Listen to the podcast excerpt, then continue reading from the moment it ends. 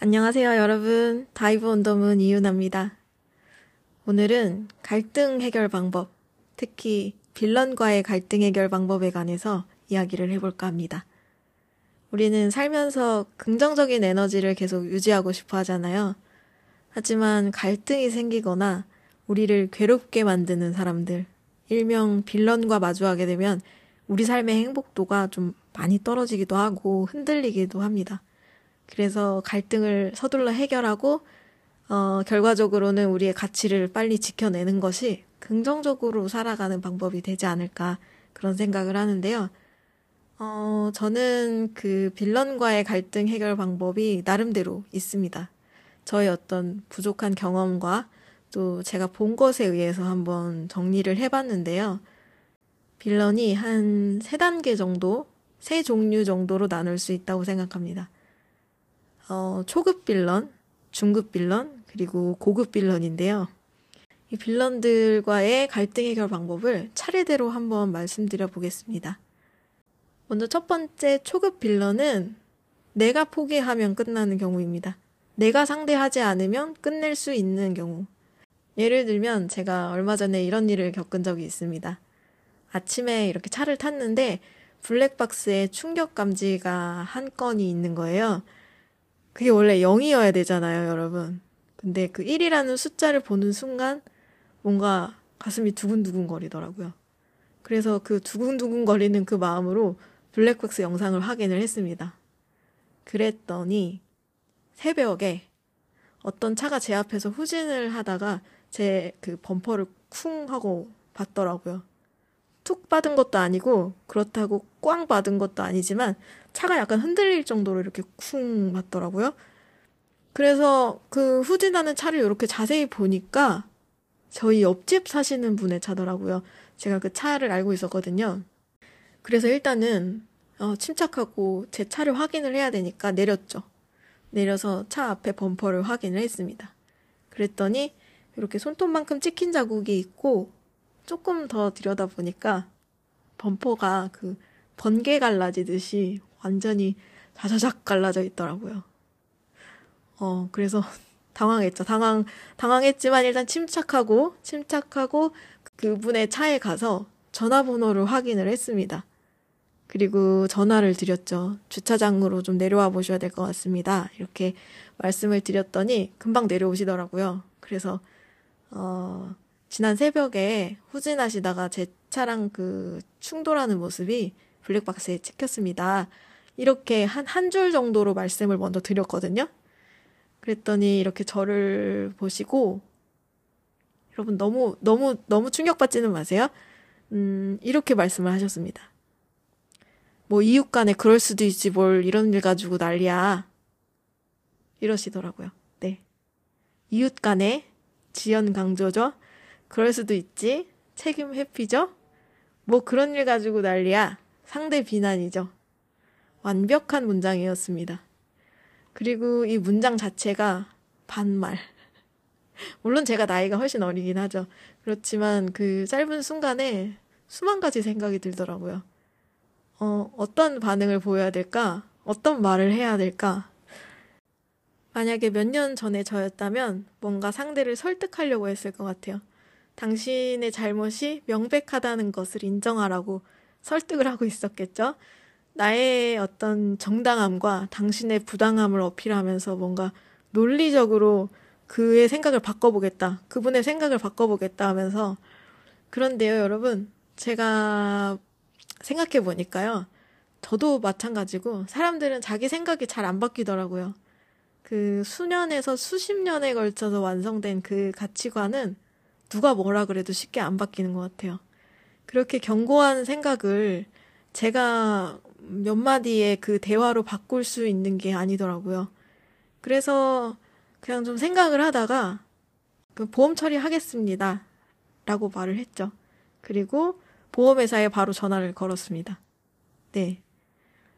그리고 범퍼를 교체했죠. 또 며칠간 렌트카를 타고 다녀야 했지만 네, 상황은 그렇게 해결이 됐습니다. 음, 어쨌든 이런 경우를 저는 초급 빌런이라고 생각을 했습니다. 그래서 내가 손을 놓아버리면 그냥 갈등이 끝나는 거죠. 해결은 못하더라도 마음이 막 시원하거나 그러진 않더라도 끝은 낼 수 있다. 그리고 이게 사실 내가 지는 건가 하는 생각이 들기도 합니다. 내가 물러나는 게 내가 지는 건가 하는 생각도 들지만 어쨌든 그 일이 나 자신에게 영향을 미치지 못하게 하는 게 중요하기 때문에 일찌감치 원칙대로 그냥 진행하는 것이 좋습니다.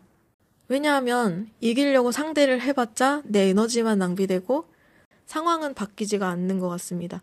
그래서 내가 받은 피해를 그 복구시키는 것에 비해서 나의 에너지 낭비가 훨씬 더 큰 상황이라면 과감하게 그 갈등에서 멀어지는 것도 좋은 방법이다. 네. 그렇습니다. 그리고 2단계는 이제 중급 빌런입니다. 음, 중급 빌런들은 대체로 지속적인 갈등과 지속적인 피해를 일으킵니다. 그래서 오히려 가까운 사람, 자주 보게 되는 사람들 중에 이 중급 빌런이 있을 가능성이 높습니다. 떨어져서 지낼 수도 없고, 어쨌든 계속 만나야 되는 사람들 중에 있는 거죠. 가족, 동료, 친구, 학교 친구 등등. 그래서 이 중급 빌런이 나의 윤택한 삶에 악영향을 미치는 경우가 있습니다. 하지만 이럴 때 좀 힘든 부분이 내가 뭔가 그 사람한테 불만을 이야기하면 상대방이 나를 좀 속 좁은 사람처럼 보지 않을까? 아니면은 그 사람과의 관계가 틀어져서 좀 불편해지지 않을까? 아니면 뭐 이미 말을 했는데 통하지 않은 경우도 있습니다. 그래서 이런 경우에는 그 정해진 방법이 있어요. 정해진 문장이 있습니다. 그 이제 순서대로 말씀을 해주셔야 되는데요. 일단 그 사람과 1대1로 대화하는 상황을 먼저 만들어야 됩니다. 그래서 나랑 얘기 좀 할 수 있어? 혹은 잠깐 저랑 대화하실 수 있나요? 이렇게 최대한 뭔가 무미건조하게 말할수록 좋습니다. 나는 당신에게 어떤 나쁜 감정도 없다. 이런 걸 좀 보여주는 거죠. 그리고 나서 이제 대화를 시작하게 되면 상황을 설명하거나 그 사람을 배려해서 뭔가 그 사람의 마음이 상하지 않도록 돌려서 돌려서 이렇게 말할 필요가 없습니다. 왜냐하면 여러분 본인이 가장 소중한 사람이기 때문에 그냥 최대한 간결하게 이런 문장으로 말씀하시는 게 좋습니다. 1번, 당신이 이런 이런 행동을 해서 2번, 내가 이런 이런 피해를 겪고 있습니다. 3번, 그러니까 그 행동을 하지 않았으면 좋겠습니다. 네. 구조가 이렇습니다. 나를 힘들게 하는 당신의 행동, 그리고 내가 겪은 피해, 그리고 앞으로 그러지 말 것. 이렇게 정리를 해서 하나의 어떤 흐름으로 말씀을 전하시면 됩니다. 이거 별거 아닌 것 같지만 효과가 좋습니다. 네. 이와 관련된 심리학 이론이 있는데요. 레온 페스팅거의 인지 부조화 이론입니다. 사람들은 자신의 행동과 태도가 일치하지 않을 때 불편함을 느낀다고 합니다. 그래서 이 이론에 의하면 누군가가 나의 행동으로 인해서 피해를 겪었다는 그 사실을 알게 되면 그런 불편함을 해소하기 위해서 나의 행동을 바꾸려고 노력을 하게 된다는 거예요. 물론 상황은 아주 여러 가지가 있습니다. 더 복잡한 어떤 감정 관계가 얽혀 있는 경우도 있고요. 그런 경우에는 좀 실타래 풀듯이 하나하나 시도를 해봐야 될 것 같습니다. 예를 들어서 가족 중에 언니가 나한테는 뭔가 중급 빌런 같다. 왜 그렇게 느끼는지 보니까 언니는 내 옷을 말도 안 하고 가져다가 입고 나한테 좀 쓸데없는 잔소리를 많이 한다 등등등 여러 가지 이유가 있을 수 있겠죠. 그러면 오늘은 일단 옷에 관한 것만이라도 이야기를 해보는 겁니다. 그리고 그 일이 어느 정도 해결이 되면 또 차례차례 다음에 이야기를 풀어가는 거죠. 어, 저는 그렇게 생각합니다. 음, 나 자신에게 지속적인 피해를 주는 사람은 그게 가족이라고 하더라도 말을 하고 개선을 해야 된다고 생각합니다. 그리고 회사나 어떤 조직에서 윗사람과도 그런 갈등이 있을 수 있습니다. 그럴 때도 예의 있게 딱 저 문장의 구조만 갖춰서 말씀을 한번 해보세요. 부장님, 지난번에 제 아이디어 가져가셨잖아요. 그래서 제가 허탈하고 정말 마음이 힘들었습니다. 다음부터는 그러지 않으셨으면 좋겠습니다. 아주 무미건조한 말투와 간결한 문장으로. 네. 그러면 이제 우리가 흔히 아는 반응이 나오겠죠. 아유, 뭘 그거 가지고 그래. 이러면서 우리가 흔히 아는 그 말들이 이어지겠죠. 쭉 이어집니다. 그래도 다음에는 그런 행동을 하지 않거나 하더라도 뭔가 가책을 느끼고 그런 행동의 빈도를 줄일 가능성이 높습니다. 네. 그리고 이제 이어서 3단계는요, 고급 빌런입니다. 고급 빌런은 이 경우는 1단계처럼 무시할 수도 없고, 2단계처럼 말로도 해결이 안 되고, 하지만 내가 받은 피해, 혹은 내가 지금 받고 있는 그 피해가 너무 명백하다. 그런 경우에는요, 일단 증거를 모으십시오. 네. 증거가 중요합니다. 내가 받은 피해에 관한 증거를 모으셔야 됩니다. 최대한 치밀하게 모으세요.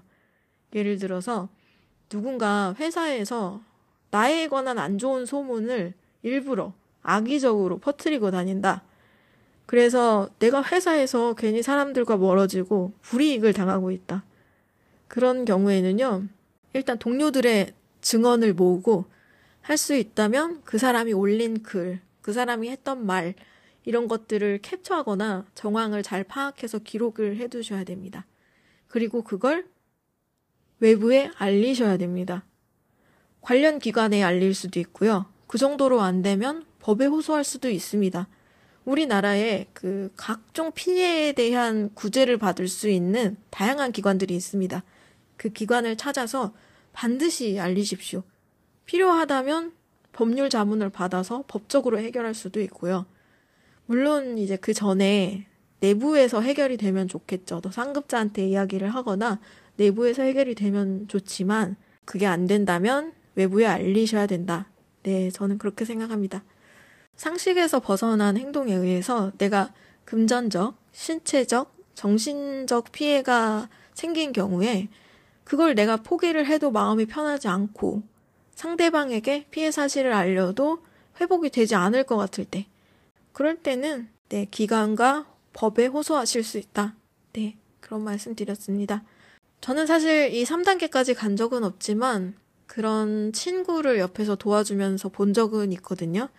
근데 이게 품이 좀 들기는 합니다. 왔다 갔다 해야 될 일이 많고 써야 되는 것도 많고 수고가 들어갑니다, 좀. 그런데 또 사람은 절대 혼자가 아니잖아요. 도와줄 사람이 분명히 있습니다. 도움을 청하세요. 그게 가족이든 친구든 동료든 혹은 모르는 사람이든 정의롭고 나를 도와줄 수 있는 사람들이 훨씬 훨씬 더 많습니다. 분명히 도움을 줄 사람이 있습니다. 그러니까요, 절대 혼자라고 생각하지 마시고 함께 하면 됩니다. 그래서 오늘은 빌런에 관한 이야기를 드려봤는데요. 여기서 한 가지 더 말씀드리고 싶은 건 제가 30대가 되고 나서 알게 된 게 있는데요. 물론 이게 정답이 아닐 수도 있고 정말 한참 부족한 이야기일 수도 있습니다. 그래도 제 생각을 한번 말씀을 드려보면 어, 어느 집단에서는 천사였던 사람이 다른 집단에서는 빌런이 되는 경우를 종종 보게 됐습니다. 어, 그 사람 되게 좋은 사람인데 왜 그랬지? 하는 일들도 듣게 되고요. 그래서, 와, 사람이 절대적으로 어떻다 하는 것은 없구나. 상황이나 장소, 주변의 사람, 그리고 수많은 조건에 따라서 그 사람의 포지션이나 태도가 달라질 수 있구나. 네, 그런 생각을 했습니다. 그리고 이걸 이제 저한테 돌려보니까요. 나도 어딘가에서는 천사일 수도 있고, 어딘가에서는 빌런일 수도 있겠구나 하는 생각도 들더라고요. 그래서 물론 우리는 모두 상식선에서 둥글둥글 살아갑니다. 하지만 내가 안다고 생각하는 것들 중에서 내가 상식이라고 받아들였던 것들 중에서 사실은 상식이 아닌 것들이 있을 수밖에 없습니다. 그런데 그 상식이 아닌 것을 우연히 어느 집단에서 행하게 된다. 그러면 제가 빌런이 될 수도 있는 거죠. 그래서 이제 드리고 싶은 말씀은 절대적인 빌런도 없고 절대적인 천사도 없다. 그래서 앞서 말씀드린 내용은 이제 제 개인적인 경험과 어떤 미흡한 생각에 의해서 말씀드린 것이기 때문에 상황에 따라서는 적용이 안 될 수도 있습니다. 그래도 어쨌든 가장 중요한 건 저는 나를 굉장히 소중하게 생각하는 마음과 긍정적인 마음이라고 생각을 합니다. 그리고 서로 지지해줄 사람이 어디에나 있고 나를 지지해줄 사람도 어디든 있고, 우리에게는 무엇이든지 극복할 수 있는 힘이 있다. 네. 그리고 그 누구도 나의 행복을 방해할 권리는 없습니다. 네, 그래서요, 여러분. 결론은 이제 여러분들 모두 긍정적인 에너지로 가득한 날이 되시기를 바랍니다. 그리고 오늘 아무래도 빌런에 관한 이야기를 하다 보니까 조금 무거운 말씀을 드리는 건 아닌가 하는 좀 죄송한 마음도 있었거든요. 그래서 다음번에는 조금 더 긍정적인 주제를 한번 가져와 보도록 하겠습니다. 오늘 에피소드 마치겠습니다, 여러분. 오늘도 찾아주셔서 진심으로 감사합니다. 안녕히 계세요, 여러분. 이윤아였습니다.